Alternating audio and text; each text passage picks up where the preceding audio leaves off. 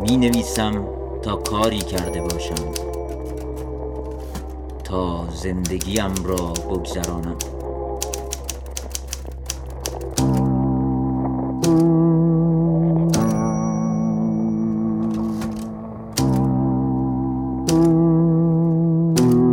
رادیو گوشه.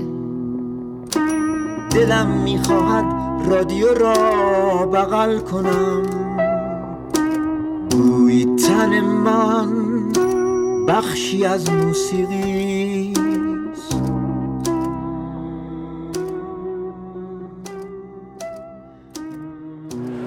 سلام ماعده مرتضوی هستم از رادیو گوشه. سلام منم پریچر باقری هستم همراه ماعده نهمین پادکست رادیو گوشه رو تقدیم شما می‌کنیم. این پادکست به نام فروغ فرخزاد نامگذاری شده. همه هستی من آیه تاریکی است که تو را در خود تکرار کنان به سهرگاه شگفتنها و رستنهای ابدی خواهد برد. من در این آیه تو را آه کشیدم آه. من در این آیه تو را به درخت و آب و آتش پیوند زدم. زندگی شاید یک خیابان دراز است که هر روز زنی با زنبیلی از آن میگذرد. زندگی شاید ریسمانی است که مردی با آن خود را از شاخه میآویزد. زندگی شاید طفلی است که از مدرسه برمیگردد. زندگی شاید عبور گیج رهگذری باشد که کلاه از سر بر می دارد و به یک رهگذر دیگر با لبخندی بی معنی می گوید صبح بخیر.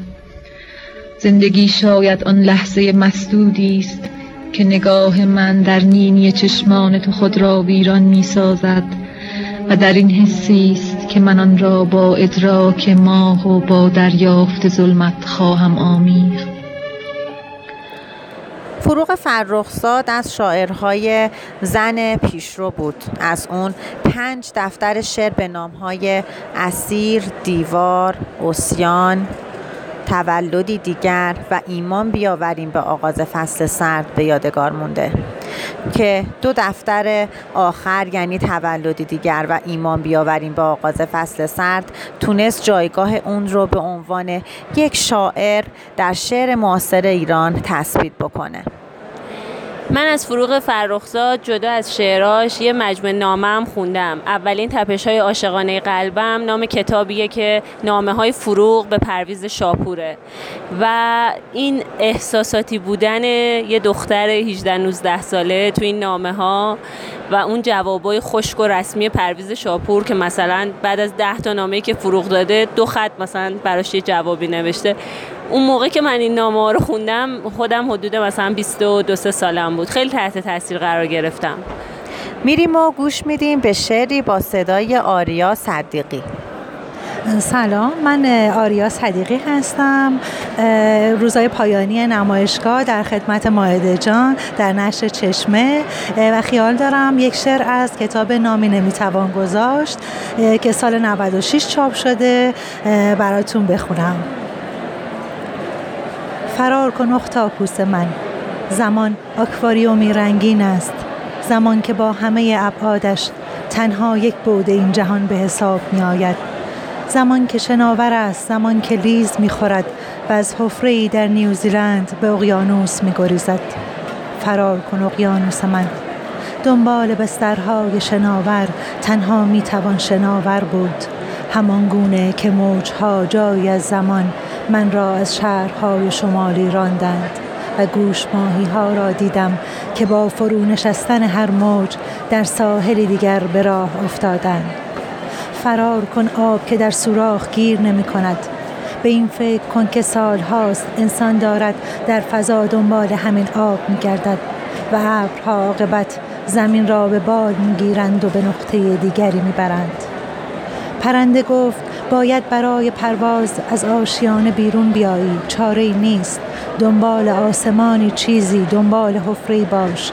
حفره که بتوانی چشمانت را در آن بیاندازی پوستت را در بیاوری. عبور کنی از رگهات و بلیت دیگری تهیه کنی. بلیت دروازه است که به رو به رو باز می شود حالا کمی بچرخ. برگرد. بچرخ. برگرد. حالا به من بگو که رو به رو کجاست. حالا صدات را حتی شده از توی سیمها. به سمت دیگر دنیا بفرست. به سمت دیگر من. به جایی که مغز و اندام ها فرمان حرکت می دهد. پوستت را بردار و بپوش و بگذار خطوط هر چیزی از خاطرت بگذرد. به نقطه برگرد که می‌گویند جهان از آن آغاز شده و در آن نقطه من را به خاطر بیاور. به خاطر بیاور که برایت شربت نعنا و نبات درست کرده بودم. دل درد کوچکی داشتی. دردهای کوچک خوبند به درد نیندیشیدن به دردهای بزرگتر می‌خورند و از سوراخها عبورت می‌دهند. تا به جایی بیرون از تن پرتاب شوی. یاد آن سفرها بیفتی که در آنها سفینه کوچکی بودی. در فضای معلق ریز شناور مکنده و بی پایان. به یاد بیاوری لحظه ای را که از مدار زمین بیرون پریدی و نور را فهمیدی. زمان را دیدی که ایستاده بود و به یاد بیاوری که ترس همزمان پله های رو به بالا و رو به پایین دارد. حالا می توانی بترس حالا می توانی برگرد. چشمانت را بردار و بانها بگو. شما هیچ چیز ندیده اید امسال که توی قرفه کتابای سینمایی نشر دادم جوونا و نوجوانایی می‌بینم که برای اولین بار مثلا می‌خوان نمایشنامه بخونن یا کتاب سینما یا دنبال کتاب سینمایی میگردن. هم ذوق می‌کنم و هم یاد 19 20 سالگی خودم میفتم که تمام ویژنامه های نمایشگاه رو میخریدم روزنامه ها رو میخوندم لیست تهیه می‌کردم و تقریبا هر روز میومدم نمایشگاه کتاب. این بچه هم تقریبا الان همین شکلی هن و این ذوق و شوقی که دارن خستگیمو در می‌بره. حتی بهشون میگم مثلا یه سری کتابا چاپشون تموم شده. اینا دیگه هیچ وقت تجدید چاپ نمیشن. مگه حالا دوباره با یه ناشر دیگه می‌تونی مثلا بری فیدیبو و نسخه الکترونیکی اون کتابو بخونی یا اون فیلمنامه رو؟ همشون میگن نه ما کتاب کاغذی رو دوست داریم. دوست داریم کتاب رو دست بگیریم و خب این خیلی برام شیرینه. میریم یه سر بزنیم به قرفه کودک و نوجوان. نقمه آهنیان هستم مسئول کتاب چه؟ بخش کودک و نوجوان نشر چشمه. دو روز مونده به پایان سی و دومین نمایشگاه بین المللی کتاب تهران. آقای هجوانی یکی از بزرگان عرصه ادبیات کودک و نوجوان آمدن قرفه کتاب چه و من از ایشون خواهش کردم که پاسخ سوال منو که دغدغه خیلی از کسانی هست که اهل کتاب ادبیات هستند رو برای ما بگن که به گوش همه برسه. توی ادبیات کودک و نوجوان خیلی ها هستن که معتقدن کلمات کوچیک متنای کمی که توی کتاب های بچه ها هست به خصوص کتاب های کودک احتیاجی به ویرایش نگاه نداره و همینقدر که ترجمه روونی داشته باشه کفایت می‌کنه. لزومی نداره واژه ها عوض بشه جای جمله ها و کلمات. من از ایشون می‌خواستم سوال کنم که حساسیت و اهمیت ویرایش توی ادبیات کودک و حساسیت و اهمیت ویرایش توی کتاب نوجوان به خصوص ترجمه ها رو برای ما بگن. و اگر نظری در مورد ویرایش کتاب کودک و نوجوان که تعلیفی هست هم دارن برای ما بگن. هستین در خدمتون آقای هجوانی؟ خواهش می‌کنم. منم سلام می‌کنم. درباره سوالتون. خود من تا به حال این موردی رو که میگید نشنیدم از کسی. شاید دوستان دوستان مخالف ویرایش با ما رو درواسی دارن یا روشون نمیشه که اینو مطرح کنن. وگرنه بیشتر من فکر می‌کنم شما داره یه دشمن فرضی درست می‌کنید و باش میجنگید. همچین دشمنی وجود نداره. الان سال هاست که دستن در کاران کتاب کودک اعتقاد دارن که کتاب کودک نیاز به ویرایش داره. حالا ممکنه یه ناشری بگه من پولشو ندارم. که هزینه کنم برای ویرایش. اما اعتقاد به این ضرورت داره. تو سالهای قبل از انقلاب چه در کار کودک چه در کار بزرگسال تقریبا ویرایش جان نیفتاده بود. به تدریج ما هرچی جلوتر آمدیم اهمیت ویرایش بالا رفته و ویرایش وارد سبد هزینه های کتاب شده برای ناشرا. یعنی ناشرا هزینه می‌کنن. از غذا من می‌خوام بگم که هر چقدر حجم کتاب از نظر تعداد واژگان کمتر باشه ضرورت ویرایش بیشتره. چرا؟ برای اینکه شما می‌دونید بچه های کوچیک عاشق تکرارن. یه کتاب رو بارها و بارها می‌خونن. بارها و بارها میگن براشون خونده بشه. و ما اگه غلط بخونیم این خیلی بیشتر در ذهن و روحشون رسوخ می‌کنه. در حالی که یه رمان بزرگسال یه رمان نوجوان یه بار خونده میشه تمام میشه. اگر خونده بشه یه بار خونده میشه. خیلی کم اتفاق میفته یه نوجوان یا یه بزرگسال اونقدر مجذوب کتابی بشه که بخواد دو بار بخوندش یا سه بار بخوندش چه رسد به اینکه 20 بار یا 30 بار یا 50 بار بخواد بخونه. یعنی بچه ها واقعا تو سنین پایین اسباب بازی یه جور کتاب براشون یه جور اسباب بازی هم هست. بنابراین این یه ضرورته ضرورت دومی هست که بچه ها تو سن زبان آموزی و لوح ذهنشون سفیده و یه واژه اگه غلط وارد ذهنشون بشه به سادگی از ذهنشون بیرون نمیره. در حالی که بزرگترها اینجوری نیستن. مشکل رو ندارن یه رمان خوب اگر ترجمه بدی هم داشته باشه یه بزرگسال می‌تونه ازش لذت ببره. چون اون چیزی که داره تو ذهن بزرگسال کار می‌کنه چارچوب و ساختار اثره. و نه واژه ها یعنی ذهن بزرگسال قدرت بازسازی واژه های غلط رو داره جمله های طولانی رو داره و واژه های غیر داستانی رو داره. واژه هایی که بیشتر اگر مناسبم باشن مناسب یه مقالم بزرگتران می‌تونن این کارو بکنن. سوادشو دارن توانشو دارن و تجربهشو دارن. اما اینا در دنیای کودک کمتر مستاق پیدا می‌کنه بچه ها این چیزی رو که بگیم می‌گیرن. این چیزی که به نظر من می‌رسه. این است که قطعا کتاب کودک نیاز به ویرایش داره و خوشحالم که این مسئله تقریبا جا افتاده. رایت میشه.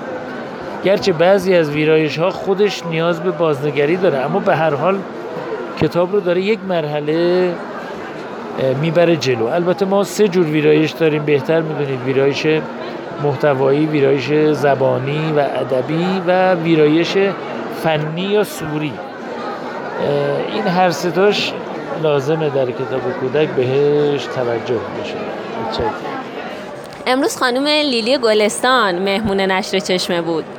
وقتی که داشتن کتابا رو برای طرفداراشون امضا می‌کردن یه مادر دختری هم بودن که دختر کوچولو به مامانش گفت مامان پس چشمه کو؟ مامانش گفت خب الان اومدیم چشمه دیگه. گفت پس چرا اینجا آب نداره؟ پریچر حالا من یه چیز جالب بگم. خانم گلستان هنرمندیه که خیلی می‌تونه صمیمی باشه. حالا برخلاف اونچه که بعضیا ممکنه فکر بکنن که خیلی خانم جدیه. اما خیلی هم اهل خاطره تعریف کردنه. توی نشیه چشم خان من از ایشون یک مطلبی خوندم که اون هم یک خاطره بود. یک خاطره در مورد کتاب فروشی فکر کنم. امروز که ایشون رو دیدم ازشون خواستم که حالا به جای کارهای تقریبا کلیشه‌ای که توی این چند تا پادکست ما انجام دادیم مثل پیشنهاد کتاب مطالعه و خوندن حالا قسمتی از کتاب ها ایشون هم یه خاطره برامون تعریف بکنن. با همدیگه بریم خاطره شنیدنی لیلی گلستان رو بشنویم. سلام من لیلی گلستان هستم. کتاب مجموعه خصوصی لیلی گلستان. سال 97 در اومد که به چاپ دوم رسید فورا و خاطرات زیادی تو این کتاب زیر هر تابلو نوشته شده که خیلی مردم از, از این خاطرات خوششون اومده بود. یکی از خاطراتی که خیلی دوستش داشتن و هی دائم راجبش با من صحبت می‌کنن. پورتری بود که آیدین آقداشتو اومده بود نهار خونه ما با چند نفر و پروانه اعتمادی و من یه لباس خیلی رنگی پوشیده بودم. به من گفتش که تو الان کشیدنی هستی. من گفتم خب بکش. گفت خب چجوری من رفتم کاغذ و مدادای رنگی بچه ها آوردم. گفتم روی اینا بکش. و شروع کرد پورتری منو کشیدن و خوبی این قضیه این بود که پروانه اعتمادی پشت سرش ایستاد و بهش می‌گفت حالا اینو اینطوری کن حالا اونو اونطوری کن و در واقع با هم کشیدن این تابلو رو و پروانه همش پیشنهاد می‌داد و اونم گوش می‌کرد. پورتره خیلی پورتری فوق به نظر من خیلی خودمم. و به هر حال یک روز خیلی برای من یک روز خیلی تاریخی بود. پادکست امشب رو با غزلی از مجموعه و چای دقدقه عاشقانه خوبی سروده حسن صادقی پناه با صدای شاعر تمام می‌کنیم. و چای دغدغه عاشقانه خوبی است. و چای دغدغه عاشقانه خوبی است برای با تو نشستن بهانه خوبی است. حیات آب زده تخت چوبی و من و تو چقدر بوسه چه عصری چه خانه خوبی است. قبول کن به خدا خانه شما سارا. برای فاخته ها آشیانه خوبی غروب اول آبان قشنگ خواهد بود. نسیم و نم باران نشانه خوبی است. بیا به کوچه که فردیس شاعری بکند. که چشم تو غزل آمیانه خوبی کرج سوار شو آقا صدای ضبط اگر نخیر کم نکن آقا ترانه خوبی صدای شعله گل نراقی و باران فضای ملتهب و شاعرانه خوبی است. به خانه باز رسیدی چای می‌خواهی؟ برای بوسه گرفتن بهانه خوبی است.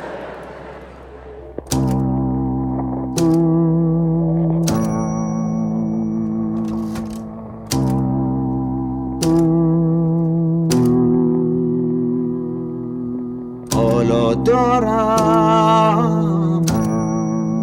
گوش می‌کنم به آهنگی. که پاک مرا برده بیرون از این دنیا. دیگر عین خیالم نیست. زندم یا می‌خواهم بمیرم؟ دلم می‌خواهد رادیو را بغل کنم. من بخشی از موسیقی.